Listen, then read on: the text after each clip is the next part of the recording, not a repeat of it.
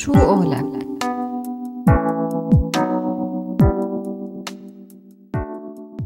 ضيفنا بحلقة اليوم هو السيد علاء الدين الخطيب كاتب وباحث بالشأن السوري. السيد الخطيب هو مؤسس بيت السلام السوري يلي بيحاول من خلاله يبعث رسالة لترسيخ السلام. وإرساء منهج عقلاني علمي تنويري بقراءة العالم بواقعه وتاريخه ببشره وأديانه وأيديولوجياته خارج أوهام نظرية المؤامرة. الكاتب والباحث بالشأن السوري السيد علاء الدين الخطيب أهلا وسهلا فيك ضيف عزيز ببرنامج من سيرة لسيرة عهوى راديو سوريالي. أهلا وسهلا فيك أستاذ علاء.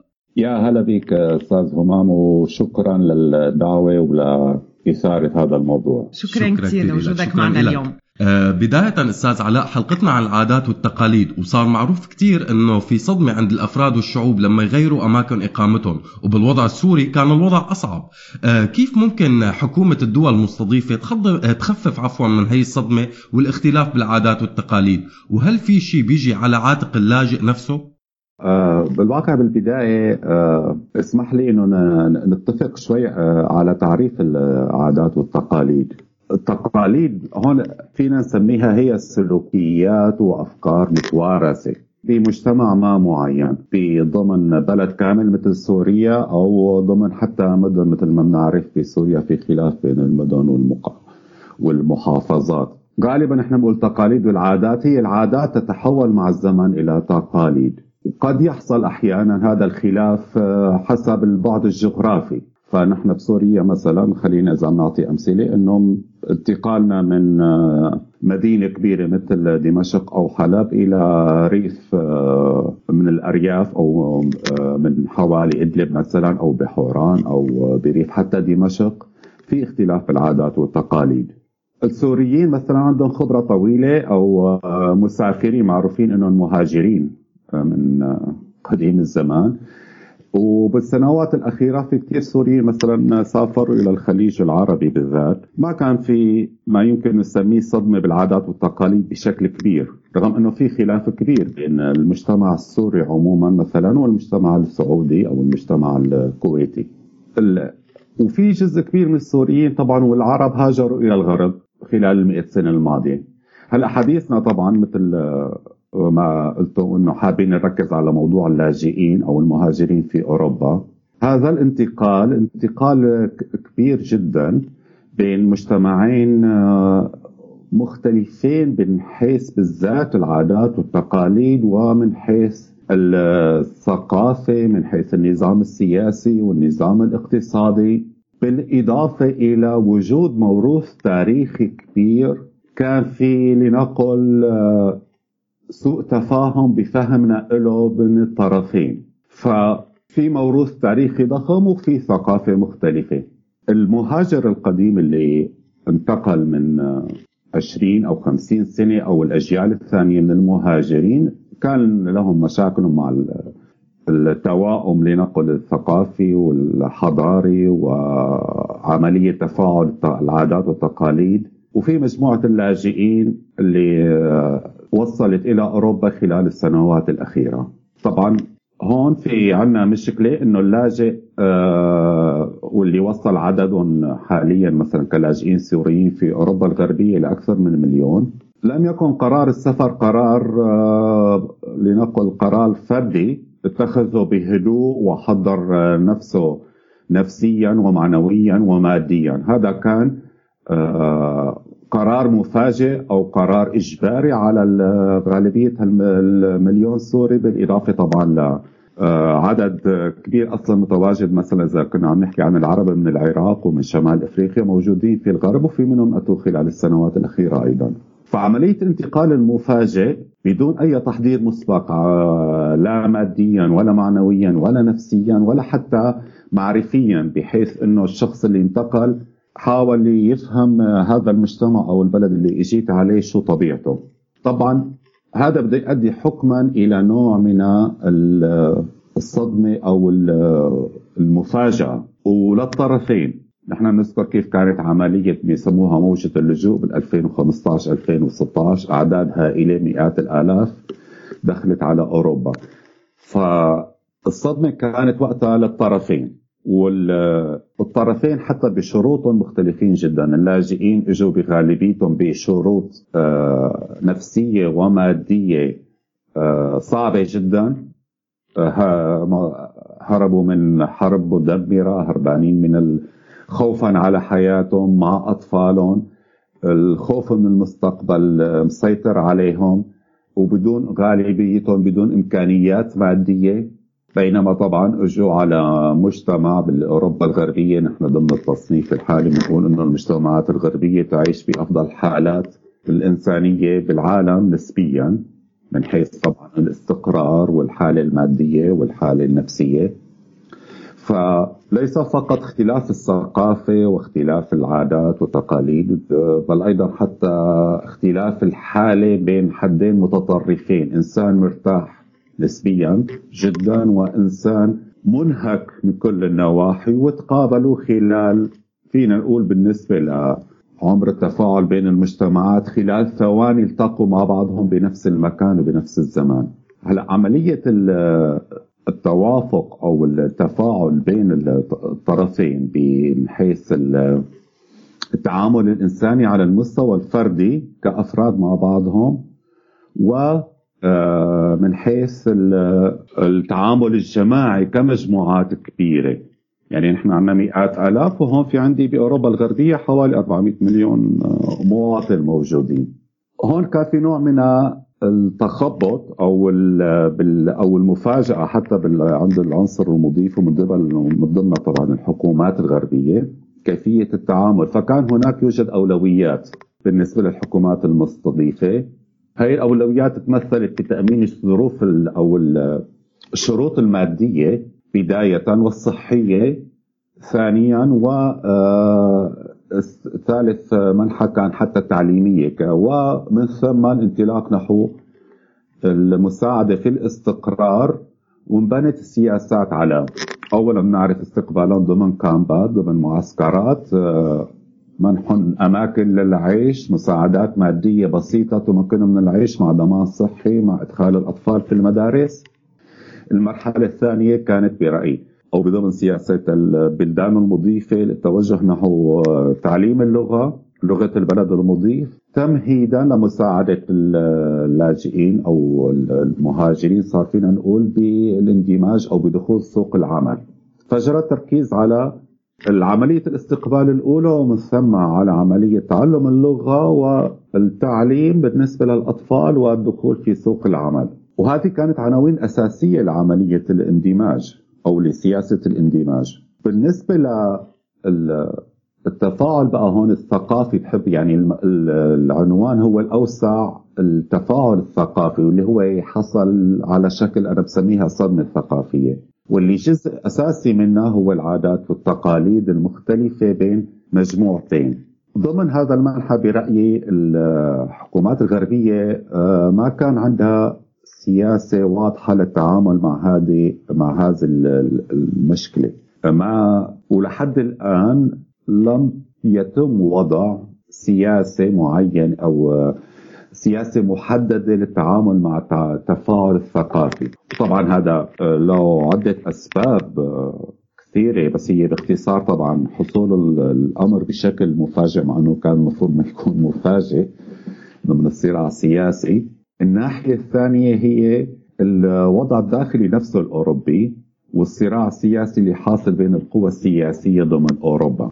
فهلا أحد المشاكل الضخمة الموجودة في أوروبا حاليا هي صعود اليمين الأوروبي المتطرف والذي استفاد أو استخدم ورقة المهاجرين ضمن بروباغندا الإعلامية الشعبوية اللي شنها لكسب السلطه لكسب مواقع في السلطة السياسية وتمكن فعلا من تحقيق نجاحات.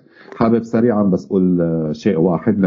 صعود اليمين الأوروبي المتطرف استفاد واستخدم ورقة اللاجئين وساعدته بحملته الإعلامية لكن صعوده لا يعود فقط إلى قدوم آه، حوالي الأربع ملايين لاجئ إلى أوروبا خلال السنوات من 2013 إلى 2018 هذه كانت ورقة سياسي استخدمها لكنها ليست السبب. صعود اليمين أقدم من هيك. آه، أستاذ علاء هل بتعتقد إنه الصورة يلي كونتها المجتمعات الغربية سلبا أو ايجابا عننا آه، بسبب الدين والسياسة هي أحد أسباب عدم اندماج جزء كبير من الأشخاص بالبيئات الجديدة؟ طبعا الصورة النمطية آه، لها تأثير كبير وخصوصي على مستوى ما يمكن نسميه الوعي الجماعي لأي مجتمع. في صور نمطية ذات منحى إيجابي وفي صور نمطية ذات منحى سلبي. الصور النمطية ذات المنحى السلبي آه، موجودة عند الطرفين وهذه لها اسباب طبعا تاريخية بالإضافة إلى أسباب حتى بالعقود الماضية. آه، من خلال بشكل أساسي الإعلام وكيف يقوم الإعلام بنقل الصورة من الطرف إلى الآخر. مثلا كان في صورة مسيطرة عن المشرق أو العرب عموما آه، نراها إنه حتى بالأفلام يتخيلوا إنسان دائما لابس الزي الخليجي مع إنه في فرق كبير. السكان مثلا الخليج هم ليسوا الأكثرية بالواقع. هن أقل من سكان بقية المناطق من العراق سوريا ومصر وشمال إفريقيا؟ بس مع ذلك لما بيرسموه دائما بتخيلوا بهاللباس الأبيض تبع دول الخليج. هلا هي صورة نمطية كانت موجودة بقوة؟ كانت بأوروبا الغربية خفت كثيرا بالعقود الماضية. أنا قدمت للنمسا بعام 2004 آه عند الغالبية لا توجد هالصورة النمطية بهالشكل هذا لكن ما كان ما زالت آثارها موجودة. و... ومثل العادة آه الدول أو الشعوب تسمع عن الدول الأكثر تقدما وقوة مما تسمع عن الشعوب الأقل منها آه تقدما أو أكثر منها فقرا. يعني الأوروبيين بيعرفوا أكثر بكثير عن دولهم هن نفسها بيعرفوا أكثر بكثير عن الولايات المتحدة الأمريكية مثلا لأن أقوى منهم وأغنى بيعرفوا عن السوفييت أو الروس لأنه تكلم تاريخ طويل معهم. بيعرفوا بعدين أقل عن جيرانهم بحول البحر المتوسط العرب والمسلمين وهكذا. مثل ما نحن كعرب مثلا آه، ما بنعرف شيء تقريبا عن دول آه، أفريقيا أو دول أمريكا اللاتينية. لأنه مثل حالتنا بس بنعرف أكثر عن ألمانيا وأمريكا. هل الجهل من الطرفين؟ طبعا كان له دور وخصوصا إنه بدأت الأسئلة تظهر مع قدوم اللاجئين أو المهاجرين بهالشكل. لأنه قدوم اللاجئين على هالشكل مئات آلاف كان يتم تصويرهم ضمن فريم إطار عام. فما بنقدر هون الناس تقدر تشوف هي هون المشكلة. تقع إنه أنت لما بتشوف صورة تضم آلاف ماشية بالشارع وكانت بحالة مزرية من التعب والإرهاق في هون حصل بال عند الناس هون بدي أوضح شغلة أساسية جدا. ضمن المجتمع الأوروبي ضمن الشارع الأوروبي وباعتبار طبعا كنا هون عم نتفاعل وحتى من منطقيا بين الناس. الجوهر الإنساني هو بحد ذاته نفسه عند كل الشعوب. فكان في عملية تعاطف هائلة وبأوروبا بالذات بأوروبا غير حتى أمريكا بعد الحرب العالمية الثانية ثقافة قيم حقوق الإنسان والمساواة بين البشر كانت هي الوازع الأساسي بين ضمن هالناس هي إنه نحن سنتقبل هؤلاء اللاجئين مهما كانوا. هذا كان رأي الأغلبية وهذا الشيء وجدناه بتفاعل مع قدوم اللاجئين. انه وجود صور نمطية كان أحيانا في مبالغة. آه، يمكن السوريين حسوا فيها أنه حتى الناس اللي جاية عم بتساعد بتلاقي بيسألك عن آه، أسئلة كثير يخاف أنه أنا ما بدي آه، أسيء لك أو انتهك التقاليد تبعيتك. ومعتقدين إنه كل شيء في اسمه تقاليد يبقى شيء آه، مقدس إنه انتبه ما تزعجه إنه شلون بدك آه، حتى على مستوى إنه كيف بدك تقعد تأكل أو تشرب أو آه، تلبس أو تتحرك. هون التفاعل هذا كان له آثار أحيانا إيجابية وكان له آثار سلبية ضمن هالصور النمطية. يلي حصل فيما بعد إنه الصور النمطية هي ضمن الصراع السياسي والإعلامي خلال السنتين الاخيرات واستخدامها من قبل اليمين المتطرف ولعبة الإعلام صار في عودة لصور نمطية الأكثر سلبية آه، بين الطرفين إذا كنا عم نحكي عن الشعوب المضيفة. رجعت بعض الصور تظهر لأنه الناس تميل إلى التعميم دائما. فإذا تكلمنا عن حوالي 4 ملايين لاجئ دخلوا أوروبا الناس لا تلفت نظرها وجود عائلة أو عشر عوائل تعيش في هذا الحي مثلا. لاجئين كانوا سوريين أو عراقيين يعيشوا حياتهم بشكل طبيعي. خبر عادي. بيتعاملوا مع المحيط تبعهم بدرجات متفاوتة بيتداخلوا مع الناس بدرجات متفاوتة ما في شيء غير طبيعي. لكن لما بتحصل آه، حادثة ما معينة مثل آه، حادثة اللي حصلت من شيء أتوقع سنتين بالسويد إنه امرأة يمكن سورية على ما أذكر إنه بشغلة المصافحة مع مسؤول آه، سياسي رفضت أو ما رضيت تصافحه من مبدأ التقاليد. آه هذه الحادثة رغم أنه حصلت وبتحصل أحيانا بيحصل فورا إلى تعميم على الجميع وهون هي المشكلة انه خبر ملفت للنظر في مجتمع مثل المجتمع الأوروبي بيعتبر المصافحة آه، بين النساء والرجال هون أو حتى نعرف إنه التحية بأوروبا بين النساء والرجال هي القبلة على الخد هذه حادثة بسيطة كانت لكن فورا جرى تعميمها جرى تعميمها لأنه بيلفت النظر والناس بدها تحكي حولها واستفادوا طبعا منها هون القوة السياسية متطرفة بالواقع ليس فقط من قبل الغرب لكن أيضا من قبل الطرف المهاجر إذا كنا عم نحكي عن السوريين أو العرب أو المسلمين كمان أيضا من قبل الطرف العربي المسلم أيضا حصلت آه، مبالغات وتعميم وتعميم لأنماط على المجتمع الغربي. وما كان في جهود حقيقية هي بدها تكون جهود إعلامية لمواجهة هذا التنميط السلبي من الطرفين. فبنفس الوقت أحدنا بيتعرض لموقف آه، عنصري مثلا أو أحد آه، بأحد المواقع أيضا بيتم تعميمه. والصورة النمطية وخصوصي الصورة السلبية هذه آه، مشكلة كبيرة لما يكون عم بيحصل هذا التفاعل اليومي والكثيف. نحن ما عندنا بلدين متجاورين مثل ما كنا عايشين ببلدنا بسوريا أو بالعراق والأوروبيين عايشين ببلادهم وعم نتناقش من يحب يسافر أو يختلط وعم نحكي عبر الإعلام هون في ضمن الحياة اليومية. فضمن الحياة اليومية ضمن وجود هيك أنماط سلبية آه، مشكله مشكلة كبيرة من قبل الطرفين.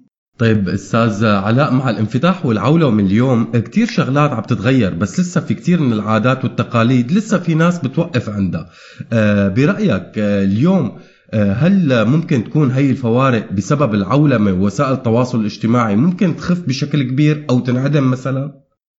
كان من المأمول أن تكون العولمة وتطور وسائل التواصل الاجتماعي تساعد على هذا التخفيف على ما أذكر في التسعينات آه، عندما بعد ما انهار الاتحاد السوفيتي وانتهى شبح الحرب الباردة الحرب النووية بدأ الكلام عن العولمة وبدأت ثورة الاتصالات والإنترنت والجيال الحالية آه، شاف آه، شاهدنا كيف انتقلنا من إذا بدنا نقارن فقط من نهاية التسعينات إلى الآن كيف صار ثورة الاتصالات. كان من المفترض أو من الأحلام المثالية لنقل أنه يحصل اندماج أكبر بين الشعوب. هلا هذا الشيء حصل لكن كما هي العادة عبر التاريخ مع أي تطور تاريخي بشري وأي تقنية جديدة يوجد نواحي سلبية آه، لأي اختراع وحسب بقى الحالة السياسية لنقل غالبا آه، هذه النواحي السلبية تتزايد أو تتناقص. ففي ناحية إيجابية طبعا أنه حصل تفاهم أو تواصل بين الناس عبر وسائل التواصل الاجتماعي لكن بنفس الوقت يوجد مثل ما لاحظنا حتى يعني على كل المستويات نحن بالذات كسوريين تم استخدامها بالنواحي السلبية سواء من بعضنا كسوريين أو حاليا آه، ضمن المشكلة القائمة بين المهاجرين أو اللاجئين في الغرب وبين المجتمعات الغربية.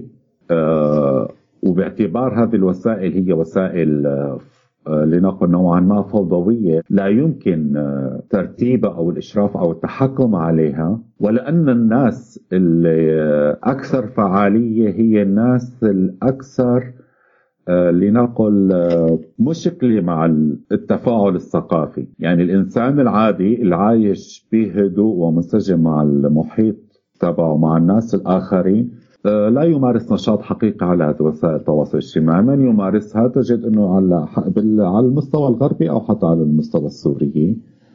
الإنسان اللي مؤمن أو اللي واللي أو معتقد أنه في أنا عندي كإنسان غربي أنا عندي مشكلة مع هؤلاء اللاجئين. ف خبر حصل حادثة بسيطة مثلا أو حادثة حصلت في مدرسة مع طفل مهاجر أو مع امرأة أو مع رجل بيتم نشرها فورا عبر وسائل التواصل الاجتماعي ومشاركته وانتشاره وبدون قراءة واعية للحدث وما حصل خلفه وأحيانا حتى صحته. فممكن يكون الخبر حتى نفسه كاذب. ومن ناحية ثانية بيناتنا مهاجرين. نجد إنه. الأخبار الأكثر تداولا أيضا هي المشاكل السلبية اللي بتحصل مع الأفراد.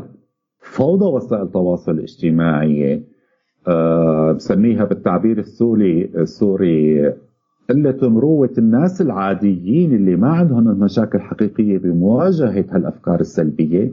نوع من الكسل نوع من الأحباط نوع من عدم الاكتراث. عطى المجال فينا نقول فقط للناس الضايجة إنه تتحرك. وبعض طبعا الجهات اللي عم تحاول تعمل بشكل إيجابي لشرح الشيء اللي عم يحصل. من ضمن هال التعميمات هي.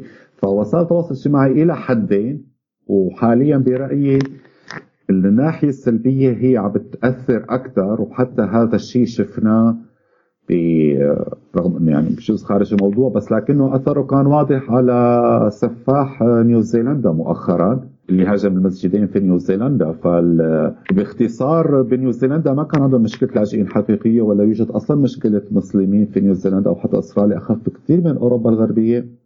ومن خلال المانفيستو التقريري اللي هو كتبه بنفسه كل أفكاره كل أفكاره مستوردة عبر الإنترنت من اليمين النازي الجديد الموجود في أوروبا. وهو نفسه قام برحلة في أوروبا والتقى فيهم. فالإنترنت هون انتقلت من أقصى شمال الكرة الأرضية إلى أقصى جنوب في نيوزيلندا نفس الشيء هلأ حاليا موجود عندنا. للأسف انه الطرفين ضمن الموضوع اللجوء أو الهجرة ما زال الطرفين يقرأ بلغته. حتى من يجيد لغة أهل البلد مع معلوماته وانطباعاته؟ مثلا نحن كعرب تلاقيها بيقرأ مواقع الإنترنت العربية وسائل التواصل الاجتماعي العربيه أكثر مما يقرأ مثلا بالألماني أو بالفرنسي أو بالسويدي ونفس الشيء موجود عند الغربيين. فهذا الشيء أثر برأيي بضمن نسبه وتناسب أكثر سلبية وهذا لا يعني إنه طبعا أنا ضده لا لكن لابد عمل شيء ضمن هذا المجال. تمام. طيب أستاذ علاء نهاية آخر سؤال. هو نفس السؤال اللي طرحناه على مستمعي راديو سوريالي على صفحتنا على الفيسبوك. آه، شو أكثر شيء صدمك بالعادات والتقاليد بين سوريا وبين الغرب؟ هلأ يمكن حضرتك ما يكون صدمك بس يمكن ما عم تقدر تتعود عليه لهلأ. ففي شيء تخبرنا عليه؟ في الواقع أنا يمكن قد أكون محظوظ طبعا آه، أنه محظوظ بمعنى أني جيت بال 2004 كهجرة لنقل فكان عندي وقت إني آه، شوي شوي أعرف على وين جاي وشو كان قراري.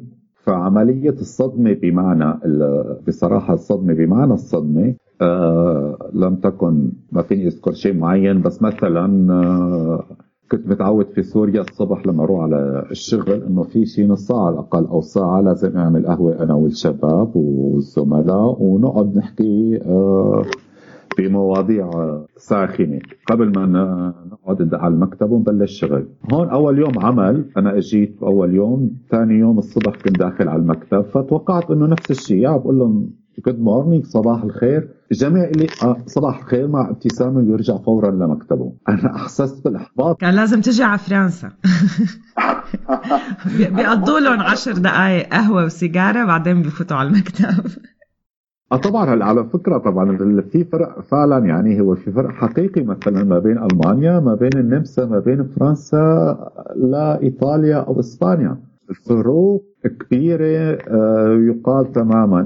كل ما نزلت من الشمال الأوروبي إلى الجنوب الأوروبي آه، بيحكوها على شكل نكتة إنه هذه المعايير التزام بالعمل الجدية آه، تكل ما بين شمال ألمانيا وجنوب أوروبا بإيطاليا وإسبانيا. 100% والله هي ممكن تكون حلقة ثانية على فكرة عن العادات والتقاليد المختلفة بأوروبا مو بين السوريين والأوروبيين. ممكن للو لمعد البرنامج.